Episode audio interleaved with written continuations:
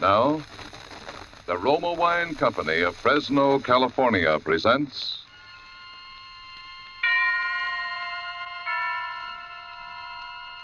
Suspense.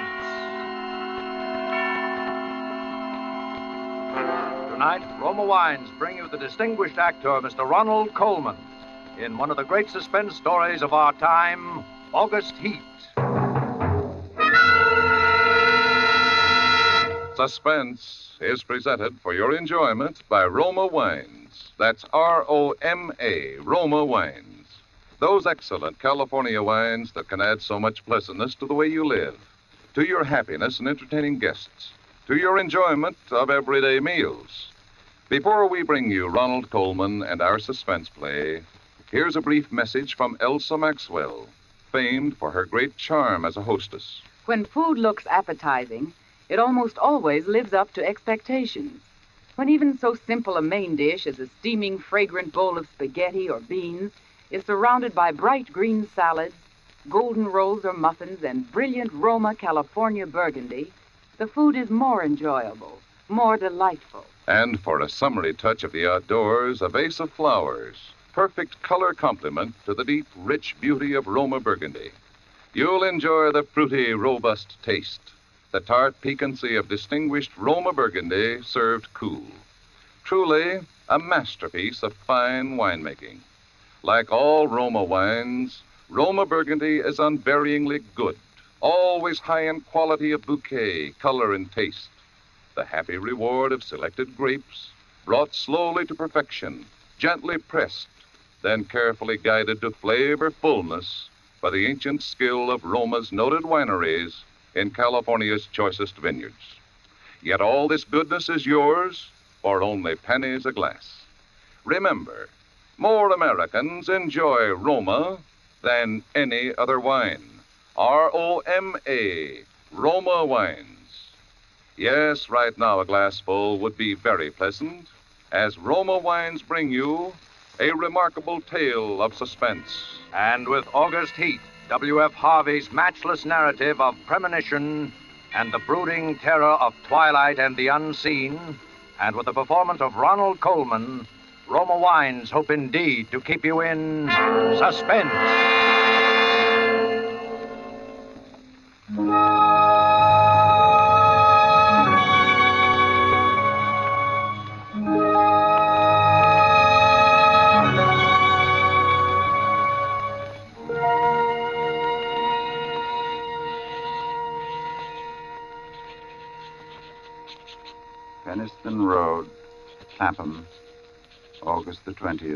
1945. I have had what I believe to be the most remarkable day in my life. And while the events are still fresh in my mind, I wish to put them down on paper as clearly as possible.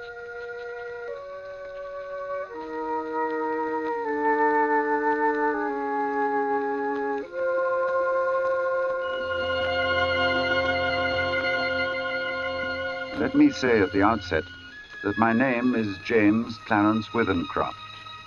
You must remember that in order to have the full implication of my story.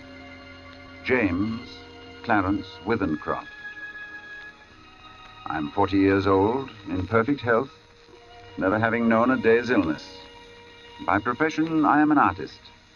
Not a very successful one, but I earn enough money by my black and white work to satisfy my necessary wants. My only near relative, a sister, died five years ago, so that there is no one in particular to whom I address this manuscript. Only you, who might by chance read it someday.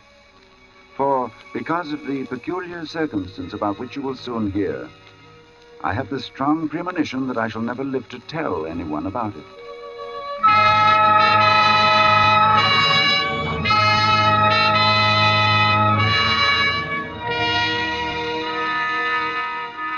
I breakfasted this morning at nine at the usual time. It was no different from any other morning. And after glancing through the morning paper, I lighted my pipe and I proceeded to let my mind wander, in the hope that I might chance upon some subject for my pencil. The room, though door and window were open, was oppressively hot. And I had just made up my mind that the coolest and most comfortable place in the neighborhood would be the deep end of the public swimming bath, when. when I was suddenly shaken. A feeling swept over me such as I'd never experienced before. I attempted to rise to my feet, but somehow it seemed as though I had suddenly been fastened to my chair. My hand went out in an effort to brace myself. And then, before I knew what I was doing, my pencil was in my hand, and I began to draw. It was as though someone had taken my hand and was moving it across the paper, swiftly, in bold strokes. And then I seemed to take over. My hand, under its own power, began to draw. I soon forgot the oppressive heat. Everything was forgotten in this frantic feeling that the sketch must be finished as soon as possible.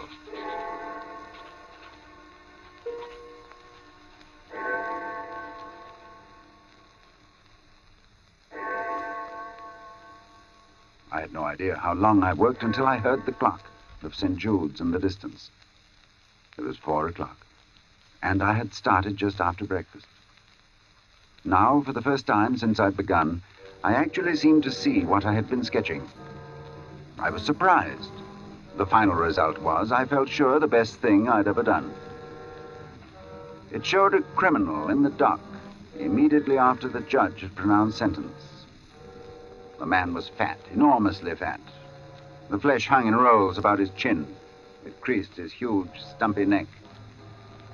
He was clean shaven, or perhaps I should say a few days before he must have been clean shaven. And he was almost bald. He stood there before the judge, his short, clumsy fingers clasping the rail, looking straight in front of him. The feeling that his expression conveyed was not so much one of horror as of utter, absolute collapse. There seemed nothing in the man strong enough to sustain that mountain of flesh.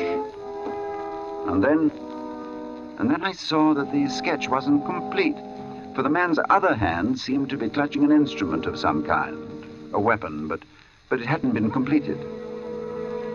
I had made this sketch, and yet I had no recollection of what I'd intended the man to carry in his other hand. I took up my pencil again, and I attempted to fill in the fuzzy outline, but, but it was useless. It was as though my fingers had suddenly turned to lead. I sat down, and I felt the moisture slowly forming on my forehead. And once again, I was conscious of the oppressive heat. Then I knew that there would be no finishing of the sketch, at any rate not for the moment. So I rolled it up and without quite knowing why, I put it in my pocket. In spite of my peculiar inspiration, I was filled with a rare sense of happiness which the knowledge of a good thing well done gives.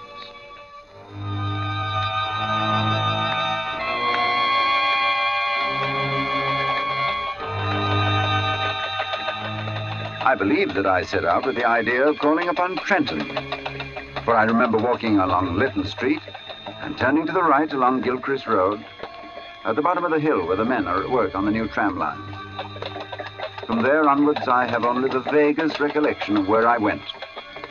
Through parks, along crowded streets, always conscious of the awful heat that came up from the dusty asphalt pavement in a suffocating wave.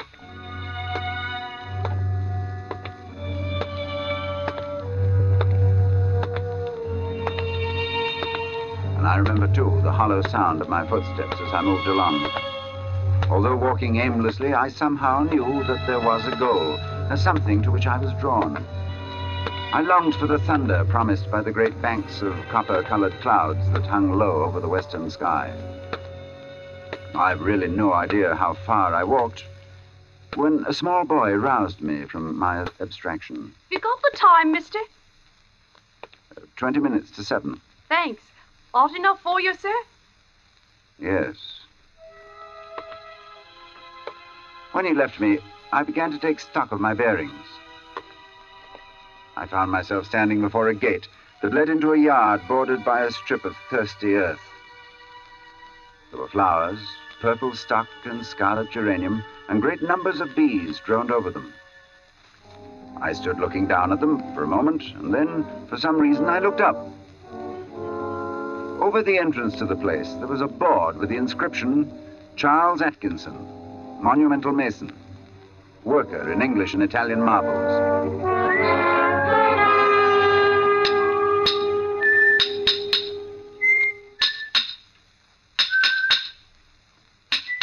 From the yard itself came a cheery whistle, the noise of hammer blows, and the cold sound of steel meeting stone.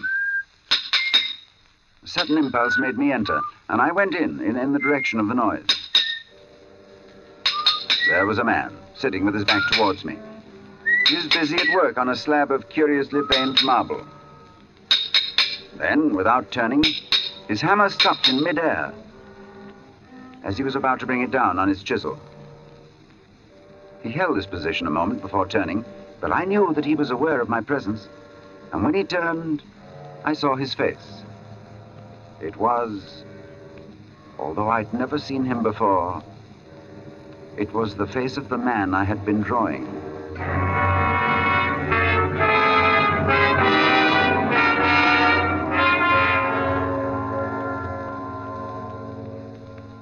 Yes, it was the face of the man whose sketch was in my pocket. He sat there on his low stool, huge and elephantine, the sweat pouring from his scalp, not speaking.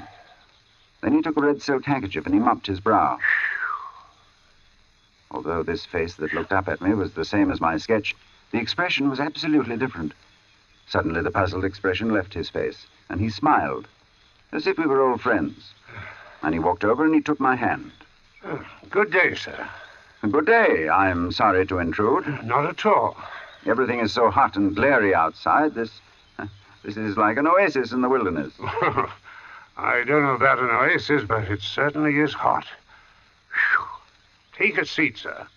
He pointed to the end of the gravestone on which he was at work, and I sat down. Whew. Very hot.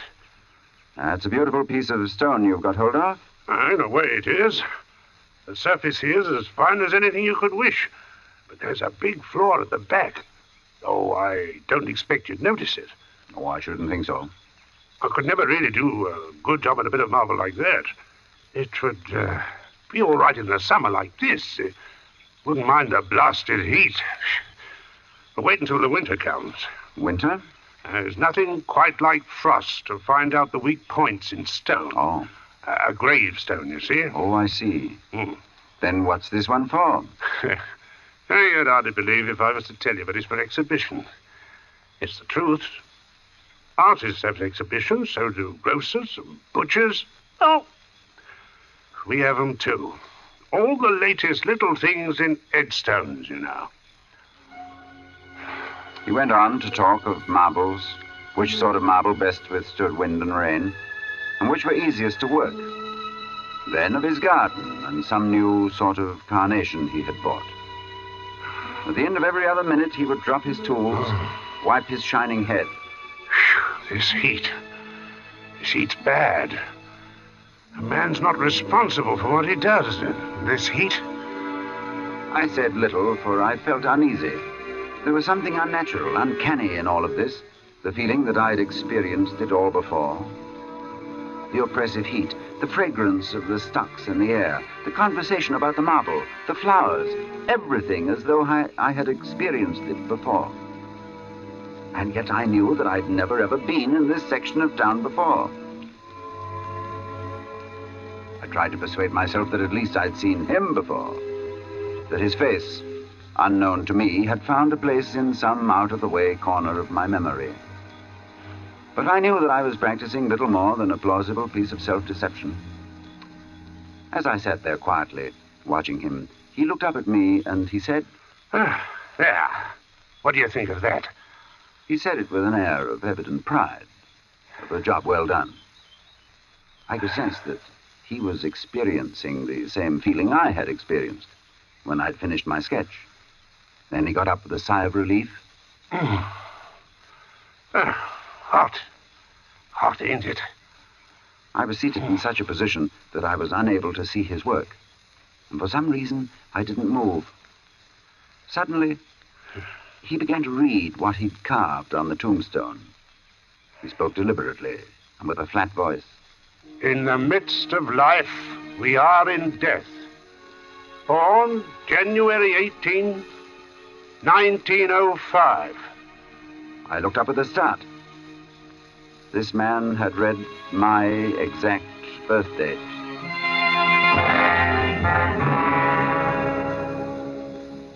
He passed away very suddenly on August 20th, 1945. That's today. We usually use the present date on these exhibition stones. Do you. Do you usually put a name on them, too? Uh, yes, yes. Uh, sacred to the memory of James Clarence Withencroft.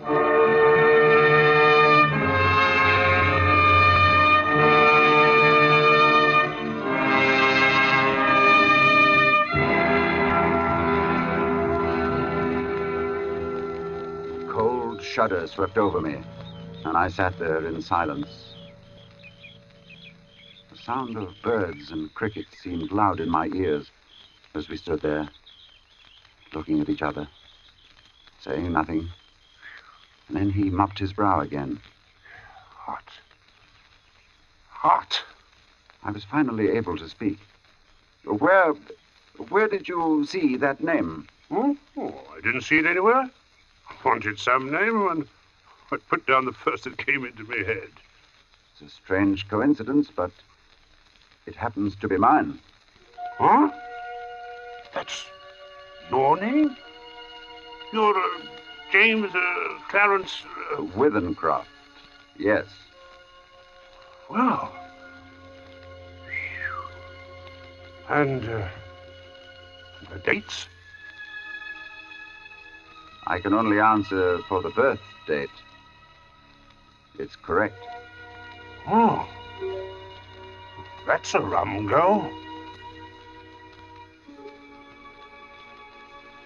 I made a sketch this morning of you. Of me? But you've never seen me before. No, Oh. Oh. I took my sketch from my pocket and I showed it to him. As he looked, the expression on his face altered until it became more and more like that of the man I had drawn. And it was only the other day before that I told Maria there were no such things as ghosts. Neither of us had seen a ghost, but I knew what he meant. Then I spoke to him. You. oh, You probably heard my name someplace. Yes, you- must have seen me somewhere and, and forgotten it. Yes, yes. Uh, were you at uh, uh, Clacton on Sea um, uh, last uh, July? No. No, I've never been to Clacton in my life. Oh. And we were silent for some time again. And we stood there looking at one another and at the two dates on the gravestone. And the birth one was right, and the other was today.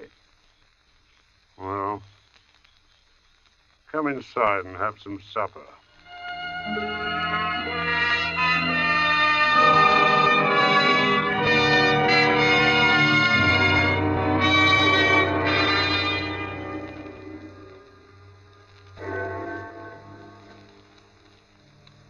Wife was a strange little woman who was pallid with the look of those who live their lives indoors. Her husband introduced me as a friend of his who was an artist, and he informed her that I was staying to supper. I spoke, making some comment that I hoped I wouldn't be an intrusion, and she looked up at me and she said, You have a pleasing voice, Mr. Withencroft, and you're welcome in my home. I'm sorry Charles has not brought you here before.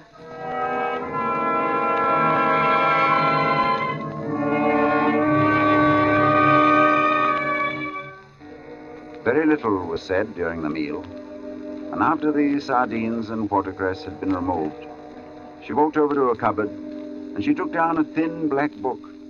And as she handed it to me, she spoke. Would you read aloud, Mr. Withencroft? Puzzled, I, I looked down at the book which she'd opened and placed before me. It was a very tiny book. The Prophet, it was called, by an author unknown to me with a strange Eastern name, Kahlil Gibran. And my eyes fell across the page, and suddenly I was reading aloud, as she'd asked me to. Then Almitra spoke, saying, We would ask now of death. And he said, You would know the secret of death. But how shall you find it unless you seek it in the heart of life? The owl, whose night-bound eyes are blind unto the day, cannot unveil the mystery of light. If you would indeed behold the spirit of death, open your heart wide unto the body of life. For life and death are one, even as the river and the sea are one. In the depth of your hopes and desires lies your silent knowledge of the beyond. And like seeds dreaming beneath the snow, your heart dreams of spring. Trust the dreams, for in them is hidden the gate to eternity. Your fear of death is but the trembling of the shepherd when he stands before the king whose hand is to be laid upon him in honor. Is the shepherd not joyful beneath his trembling, that he shall wear the mark of the king? Yet is he not more mindful of his trembling. For what is it to die but to stand naked in the wind and to melt into the sun? And what is it to cease breathing but to free the breath from its restless tides, that it may rise and expand and seek God unencumbered? Only when you drink from the river of silence shall you indeed sing. And when you have reached the mountain top, then you shall begin to climb.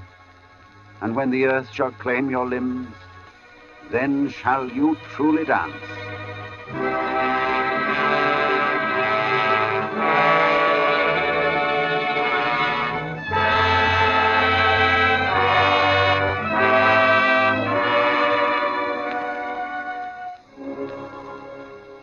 When I looked up, Mr. Atkinson had gone. But his wife stood before me, and as she took the book, she spoke. Thank you. Then I went outside. And I found Atkinson sitting on the gravestone and smoking. He looked up at me. Hot. Hot. Man's not responsible for what he might do in this heat. Hmm. She never asked anyone to read aloud before. And then we talked about the sketch again. He looked at it. Likeness is me, all right. On trial. Uh, you, you must excuse my asking, but uh, do you know of anything you've done for which you could be put on trial? No, I've done nothing. Not yet. He got up, fetched a can from the porch, and he began to water the flowers. Twice a day regular in the hot weather. And then the heat sometimes gets the better of the delicate ones. And ferns. Good Lord, they could never stand it. Where do you live? I told him my address. It would take an hour's quick walk to get back home. And he stopped watering, and he faced me squarely. It's like this. We'll look at the matter straight. If you'll both go back home tonight, you take your chance of accidents. A cart may run over you. There's always banana skins and orange peels, to say nothing of falling ladders. He spoke of the improbable with an intense seriousness that would have been laughable six hours before. But I did not laugh. The best thing we can do is for you to stay here till 12 o'clock. Then it'll be tomorrow, do you see? Yes. We'll go upstairs and smoke. Maybe cooler inside. And to my surprise, I agreed.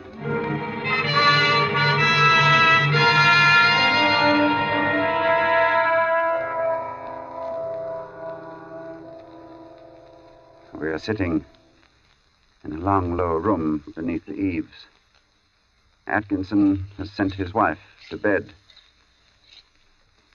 He himself is, is busy sharpening some tools at a little oilstone, smoking one of my cigars the while. And as I look at my sketch before me, I suddenly see the fuzzy outline of what the man in the picture holds in his hands. But while I had not been able to sketch it before, I am able to do so now. It is a chisel, and it is stained with dark liquid.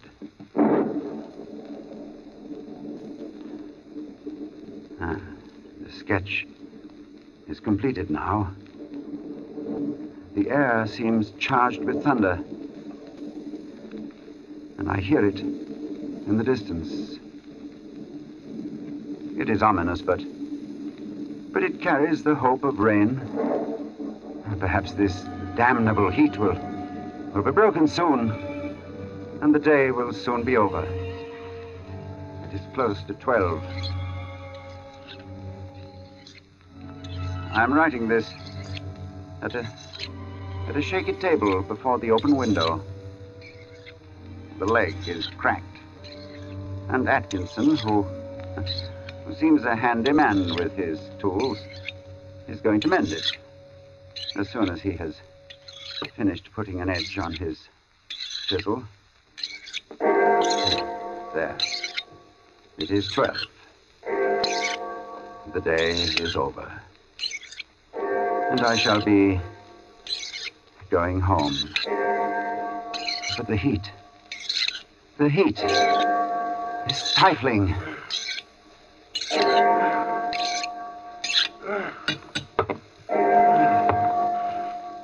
This heat is enough to send a man mad.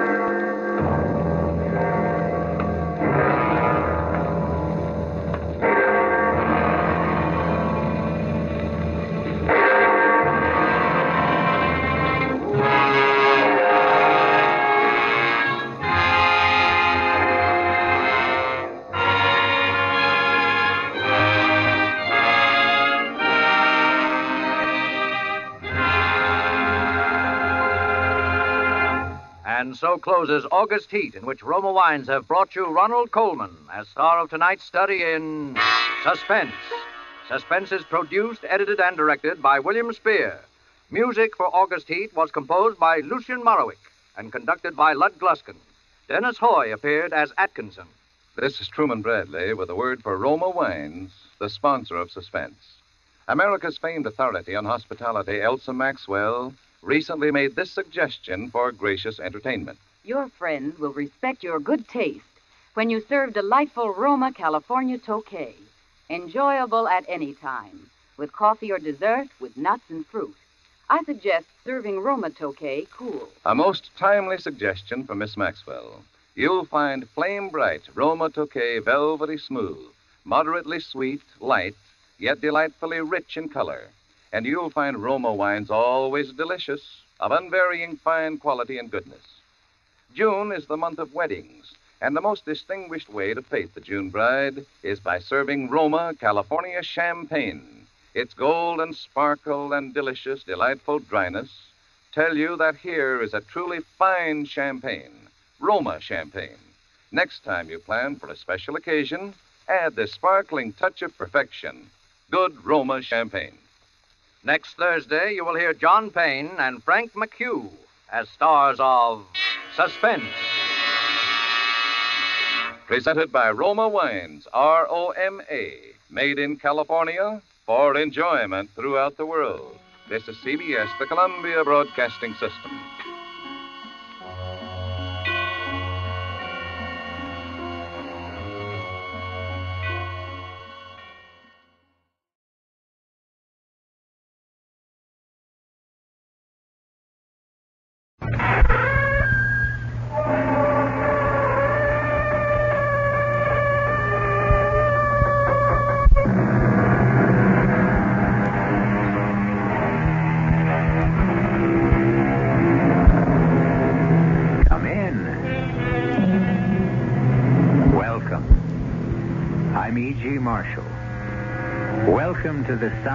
Of suspense, to the fear you can hear.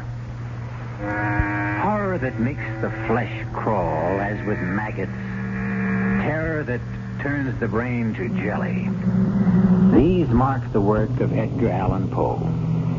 For nearly a century and a half, readers have wondered at the mad creations of his fevered brain, even as their blood ran cold with fear. As shall yours.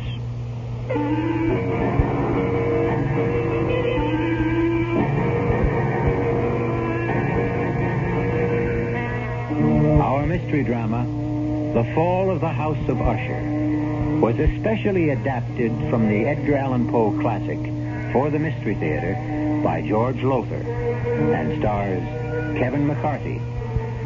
I'll be back shortly with Act One.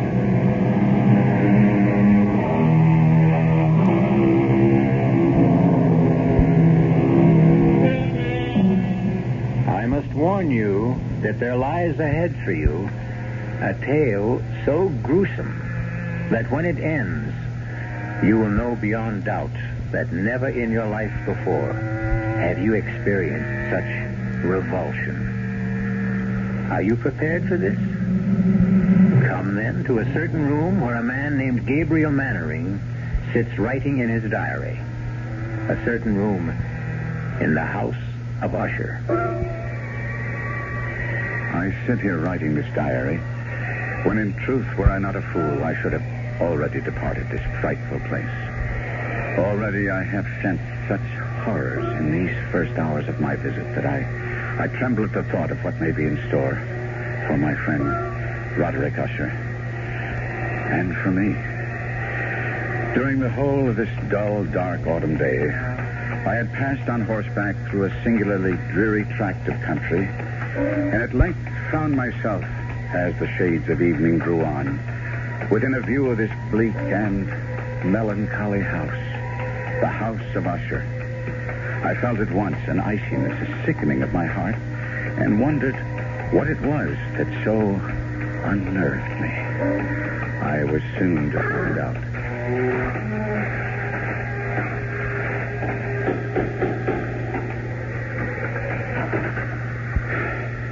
You would be Mr. Mannering, sir? Yes.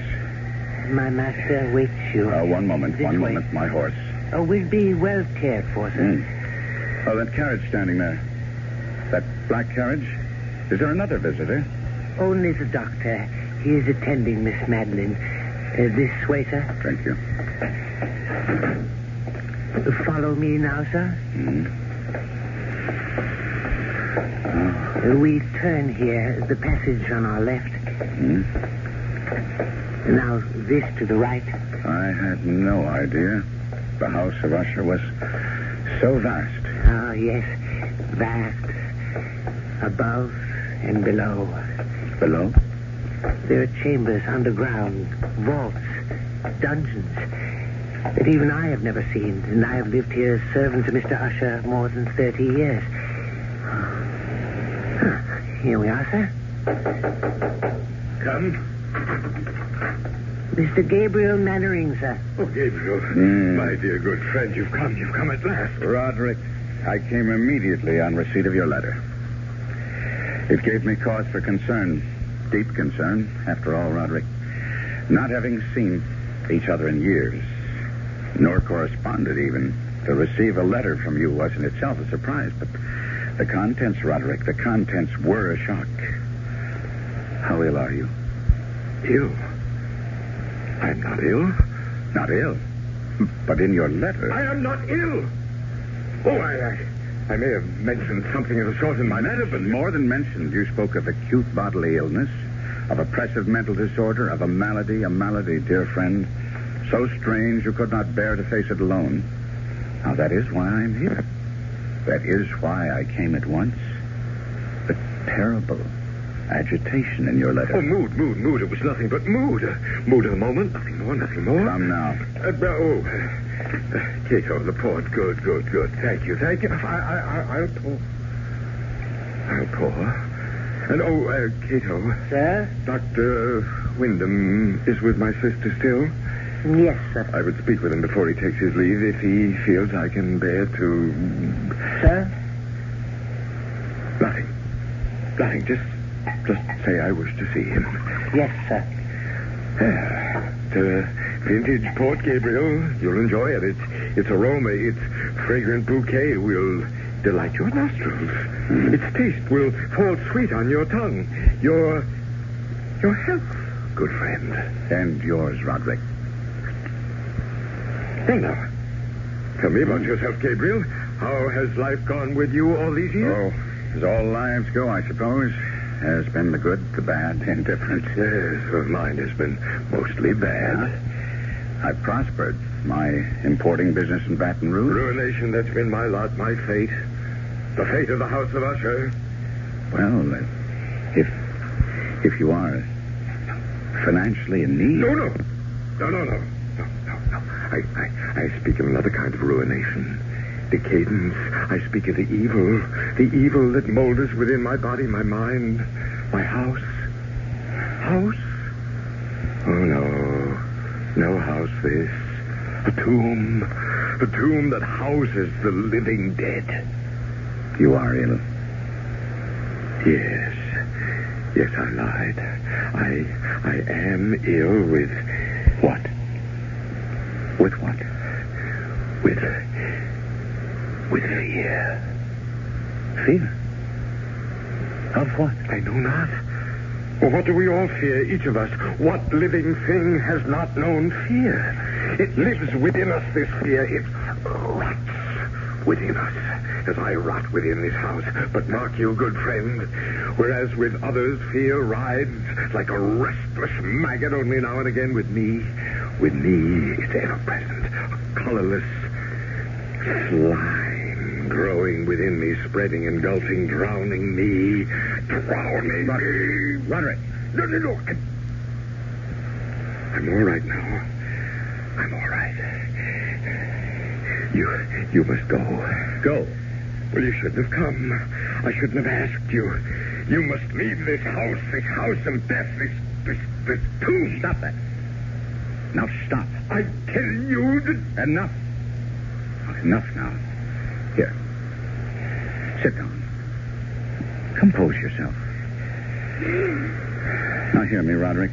I came a great distance through the foulest time of the year to be with you, and here I shall stay until you are well again. Oh, you don't understand. I shall never get well. Of course you will. No, no.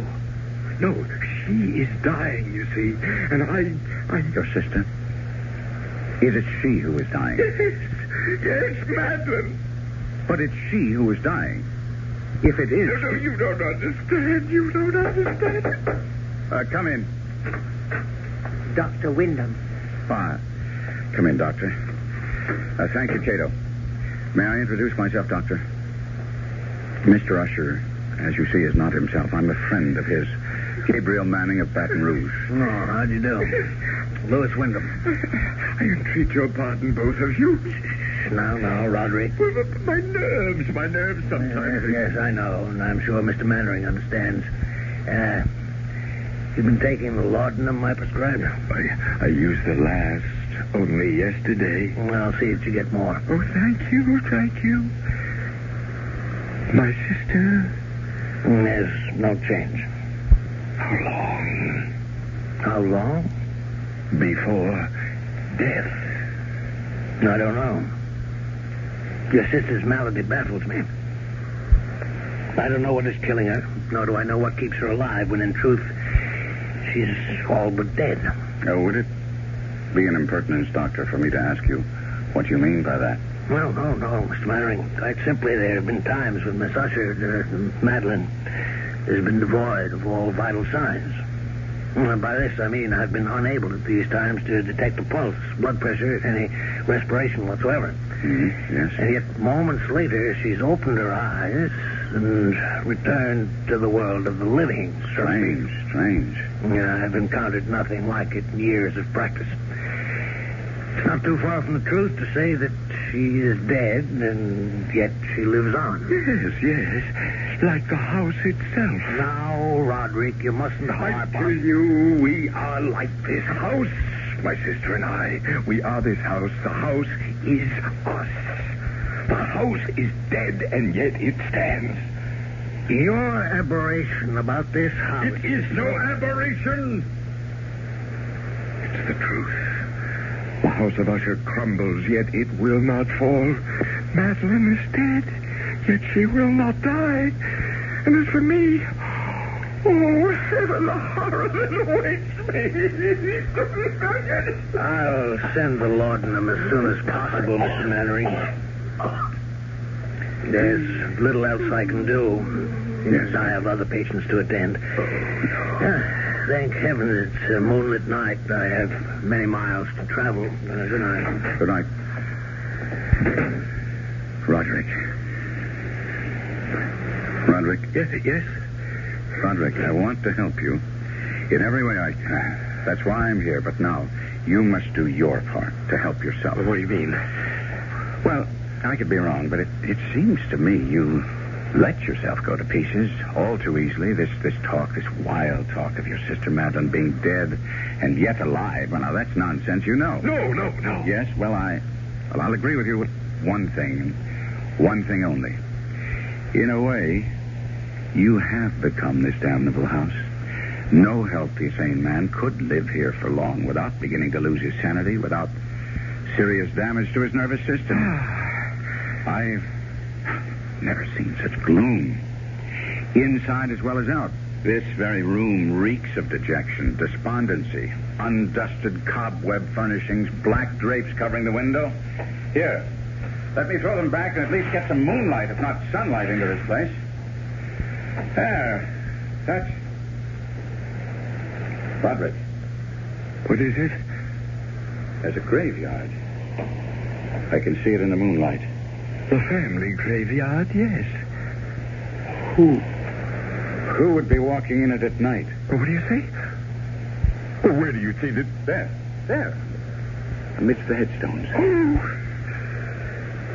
It's Madeline. What is she doing out there? we better go and find out. Good Lord. In the doorway. What is it? Madeline! Am I that horrifying to look upon? Dear brother.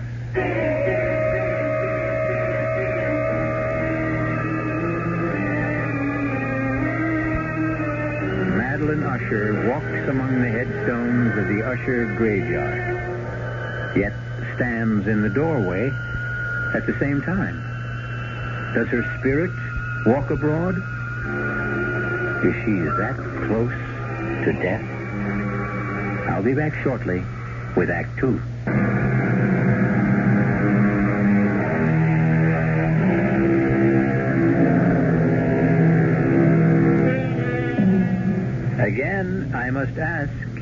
If you wish to go on, and warn that if you do, you will experience a kind of horror for which I can find no words.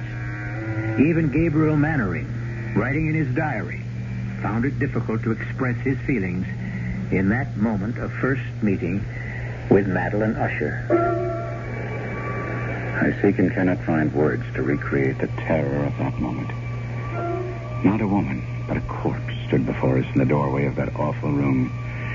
The very woman, or corpse, if you will, that but an instant before Roderick Usher and I had glimpsed in the moonlight graveyard beyond the window. If she is alive, I thought, she should be dead. Fatuously, I said, You are Madeline Usher? Yes, How do you do? I'm Gabriel Mannering. I know. You winced as you took my hand. What? You felt it. coldness. No, no, no, no. I, uh, uh, Yes, yes. You need not dissemble with me. Even now, you find it hard not to stare at the dark patches on my face, the putrescence that lives. Yes, yes, thrives in my dying flesh. Uh, Madeline, my dearest sister, you should be lying down, resting. You mustn't waste your energy. I wanted to meet your friend. Someone from the world of life outside this house. This tomb. I wanted to. need needed. Uh, falling. Catch her. Let's put her on the couch, Gabriel. No, no, no, no, no. Better still, we'll, we'll carry her to her room. No pulse. No heartbeat. Is she? Well, uh, heaven help me. It's, it's impossible to say. Can you carry her alone? She weighs nothing. Follow me then. Oh, what evil stalks the house of Usher. Help us, dear Lord. Please help us. Put her down, Gabriel. Gabriel. In what? In that? It's her bed. A coffin. But nevertheless, it is her bed. It's where she rests and sleeps. And haven't you noticed? What she's wearing isn't a nightdress. A shroud. Yes. She's been ready for her burial for nearly a year now. Oh, look, oh. look. See? Her eyes. Her eyes are fluttering. I'd have taken my oath she was dead. Not yet. Not yet. Gabriel, my friend, come. Well, you don't leave her like this, alone, no company to cheer her when she wakes. She may not waken again today. She may not waken again. Come? No. Oh, no, wait. There's something, something about her. Something in her face that it reminds me. Well, of course, it's it's you. Oh, you you see then? The family resemblance. It's obvious.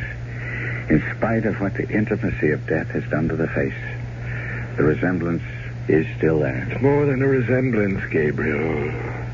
What do you mean? Well, we are twins.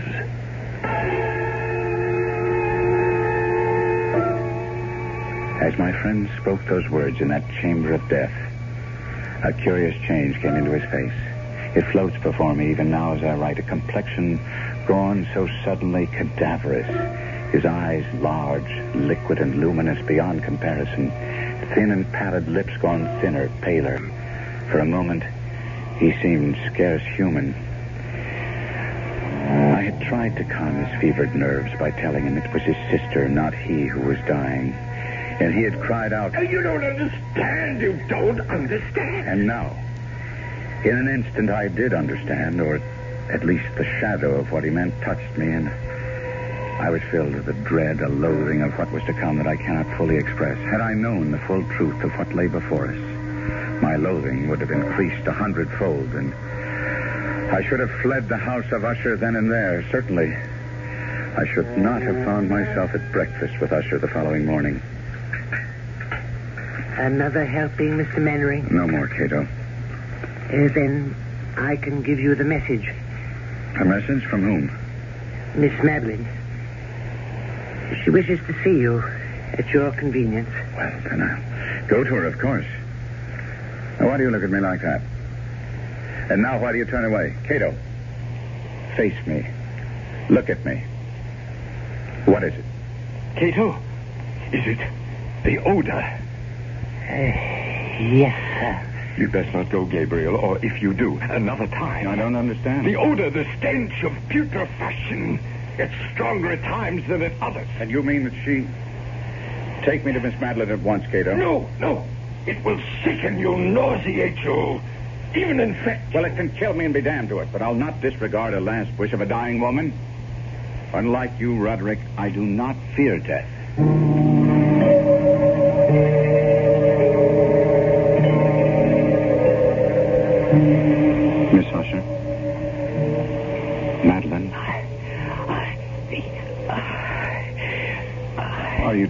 To speak now? No. Would you prefer I came back another time? How good of you to come at all. It's a privilege to be of use to you. A favor. I wish a favor. Anything in my power. I want to die. I'm in such pain and I want to die, but I cannot. cannot. I'm. I'm afraid. There's nothing to fear. Death is only sleep, a dreamless sleep. Don't fear death. I don't fear. I fear. Uh, you fear what? Burial alive. Why would you have such a fear? Oh. What makes you think you might be buried alive? My mother. She? Uh, oh, promise me. Ah, spare yourself. Spare yourself. You need say no more. I promise. I promise you that you will not be buried alive. Oh. Oh. Rest. Rest now. Rest.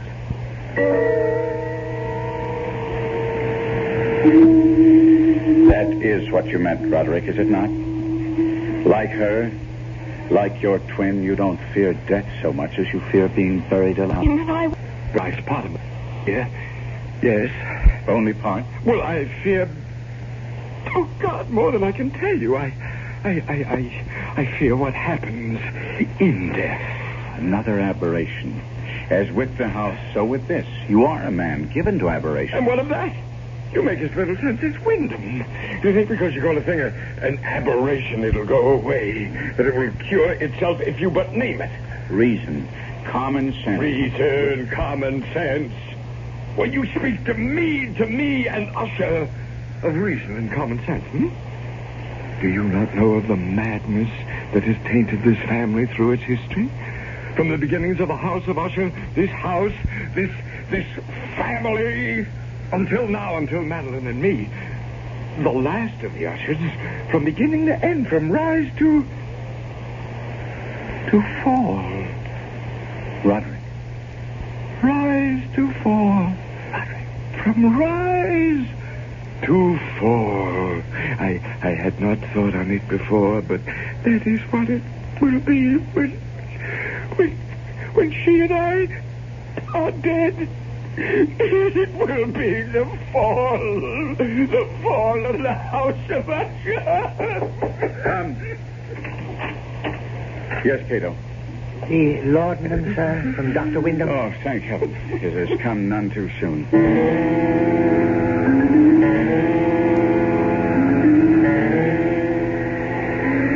Mr. Mannering, sir.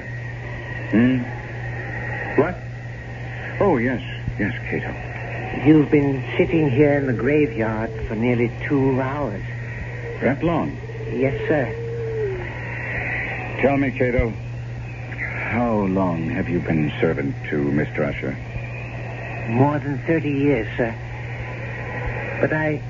I thought I'd told you that the night you arrived just a week ago. Did you? Now, then I forgot. Were you here when the mother died? The mother of Mr. Roderick and Miss Madeline? Oh, Why do you ask such a question, I Mr. don't Mannering? know. I don't know really, except I've been dwelling on what Miss Madeline told me about her mother. Buried alive. Was she indeed? Sir, don't ask such questions. Don't dwell on such thoughts. Why not? It was discovered the mother had been buried alive. Yes, Tell me about it. sir, I entreat you. Understand.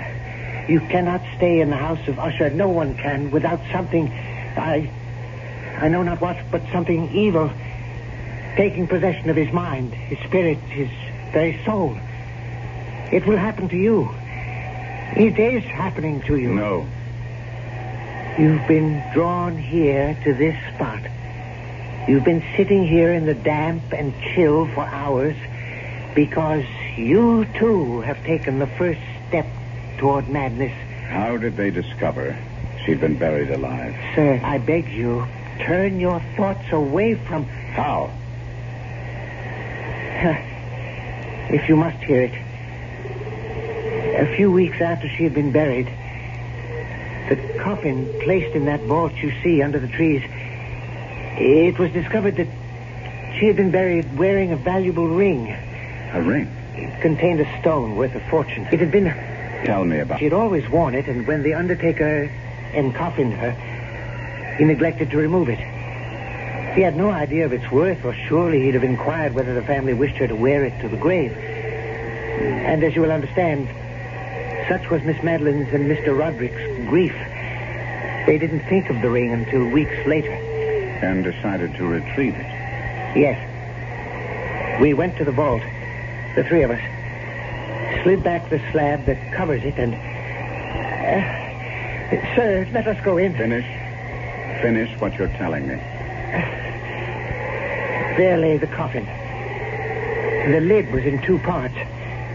A lower part that covered her body from the waist down, an upper part from the waist up. This I pried up, and there, there. Go on. She lay face down. Her hands, her hands had torn chunks of hair out by the roots. Such was the agony of terror. Hands, do I say? Claws. They had become rigid in the death throes. Yes. Yes? We turned her over. Her face, I. Oh, my God, we with us. Her face, I. I cannot describe. I. I, I cannot. I cannot. I. I, I... Enough. Enough, then. Oh. Oh. Chill is getting to me. No, no! Henry!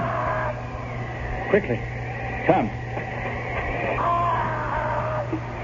Heaven help us. What is that? They're coming toward us from the house. Roderick! Help me! What? Help me! What is it, man? A corpse! A corpse! What? Madeline, dead. She's dead at last. Dead, but... but... What? What is it? She tried to take me to the grave with her. She tried to drag me into her coffin. Oh, no, no, no. Roderick. Roderick, pull yourself together and tell us. I, I went to her chamber to see how she was. I called her name again and again and Yes? again, and no answer. I felt for a pulse, none. I, I lay my head against her breast, no heartbeat, and then, oh God, her arms were entwined around my neck, her cold arms around my neck, and I tried. I tried to break free, but I couldn't. I couldn't. I grabbed her wrists and I tore. I tore her arms from her. Yeah. Sir? I've got him. Ah, help me carry him inside.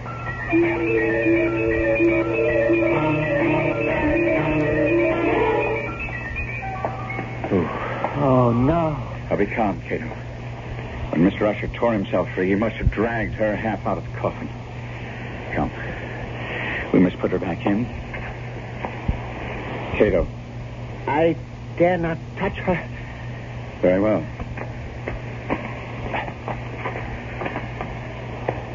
There. Is she at last dead? She seems so. Ride for the doctor. Tell him to come at once. Yes, sir.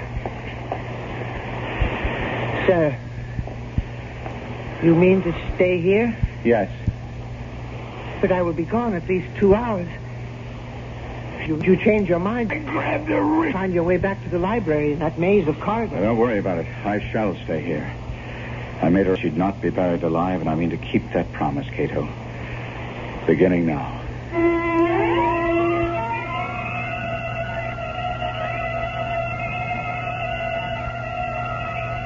Alone in that chamber of death, within the house of Usher, Gabriel Mannering seats himself beside the coffin of Madeline Usher to keep his vigil and his promise. And wonders if he himself may not be going mad. I'll be back shortly with Act Three.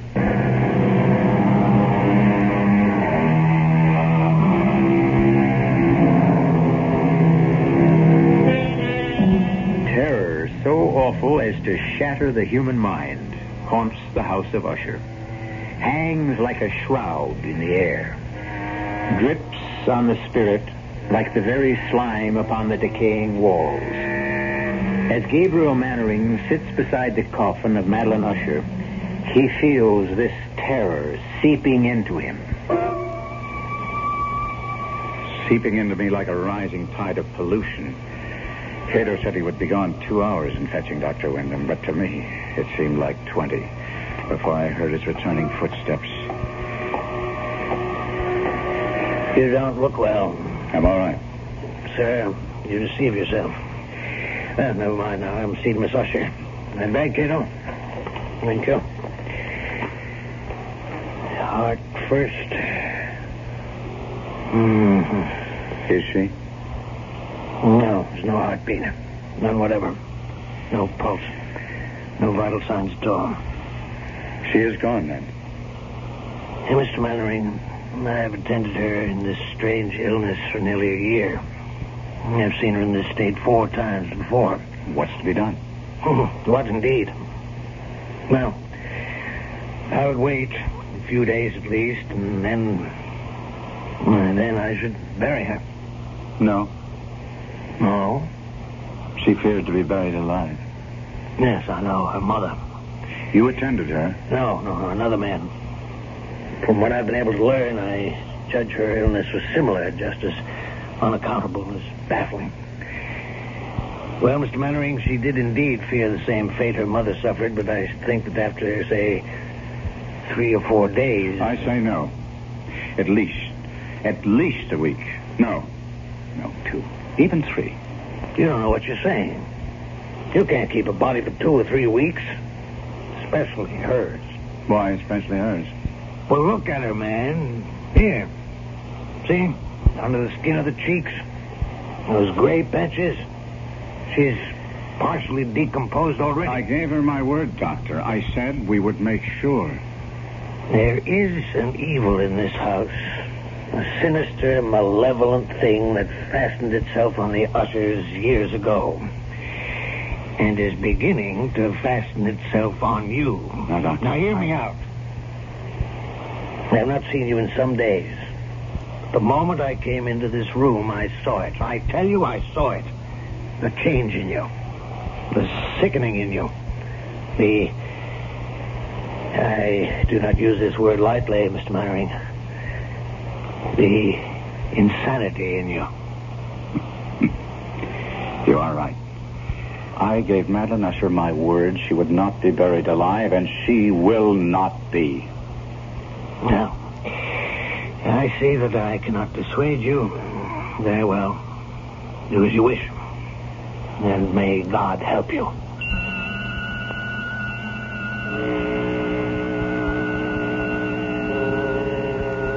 I stayed by her coffin for yet another hour or so, making sure there were no signs of life. Then I returned to the library, led there, of course, by Cato, for I, well, I could never have found my own way through that maze of corridors and passages. I found Roderick Usher seated bolt upright in a wing chair, staring at I know not what. I. Roderick. Roderick, I must talk to you. Do you hear me? Yes. Now, Roderick, as I told you, I promised your sister to take every precaution against her being buried alive. She is dead. I know it in my heart, my soul. I know it. I believe so, too. But we must be certain. Now, that presents a problem. Roderick, are you listening? Problem. Yes. Decomposition. If she is dead, she will decompose. And after a period of days, well, if you could imagine. Days? Days of what? Of visiting her coffin at least every 12 hours, say, to make sure she's dead. Are you mad? We must keep her body. One week, two. And the question is, where? Where? We'll have to leave the coffin open in case she should regain her senses. On the other hand, if she is indeed dead, the inc- Well, there are there, there, there, there are vaults deep down beneath the house. We could put the coffin in one of those. Good. Good, good. We'll do that then. Yes. We'll do just that.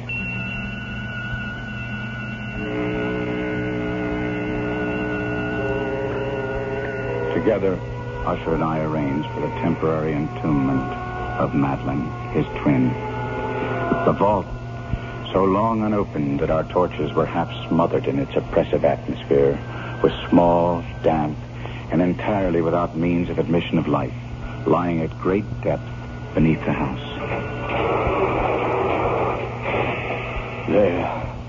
There, Gabriel. It is done. We must come here again. In no more than 12 hours. As you say. As you say. Before he wished only to bury Madeline, for he'd become so compliant, agree so readily with what I said. Only I'd asked myself that question. But I did not, and in consequence faced an unexpected problem. Why do you not believe me? It isn't that I don't believe you, Roderick. I wish to see for myself. There is no need for you to do it. I have done it. You have? I have visited the coffin at least once every 12 hours, sometimes twice. She does not live. Take my word for it. It is my word concerns me. I gave my word to her, not yours. She is dead. I assure you. She's dead. It was about that time the sounds began. Strange knockings, creaking. Perhaps had begun before, but I had not at first. I would hear some curious sound from below and say to Roderick, What was that? What was what? Listen. Is that? Rats, perhaps? Rats? Well, your house is infested with them. I've never heard rats make sound like that. I answered. Time went on. And it seemed to me the sounds grew louder, and I would say to Roderick, Listen. And he would answer.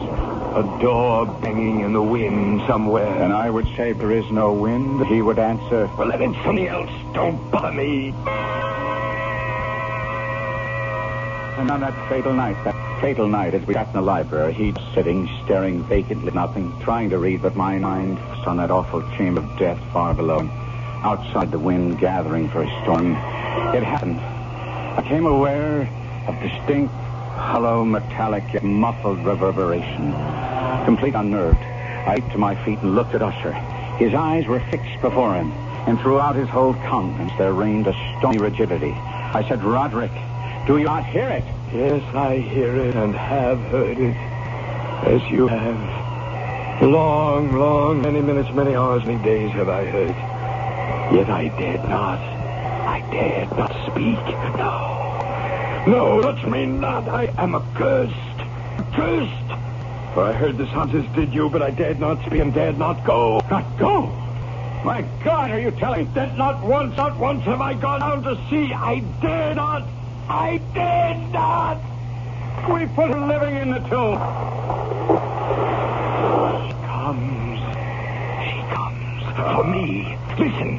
Now listen and know. We've heard the rending of and the grating and iron hinges of a prison, struggles within the covered archway of the vault. And now, now, she comes for me. In a moment she'll be here. I hear her footsteps on the. I hear the horrible beating of her heart. She comes for me, she comes. I tell you, she stands outside the door.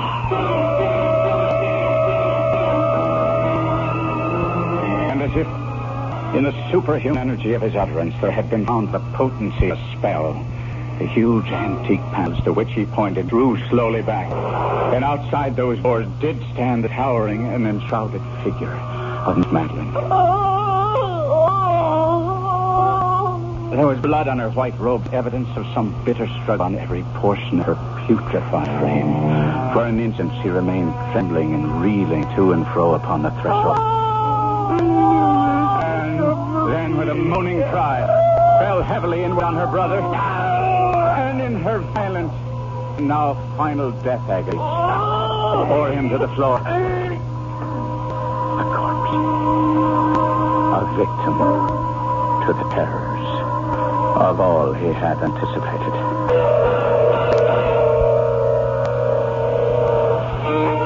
This is E.G. Marshall. I shall return shortly.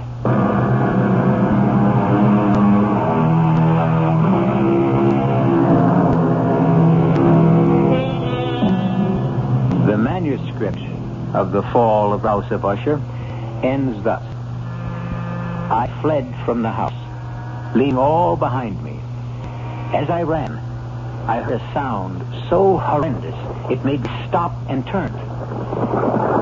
My brain reeled as, looking back, I saw the mighty walls of the house burst asunder. And in a few moments, the moon, breaking through scudding clouds, a blood-red moon, revealed the end. Of Usher. Our cast included Kevin McCarthy, Arnold Moss, Marian Seldes, and Robert Dryden. The entire production was under the direction of Himan Brown.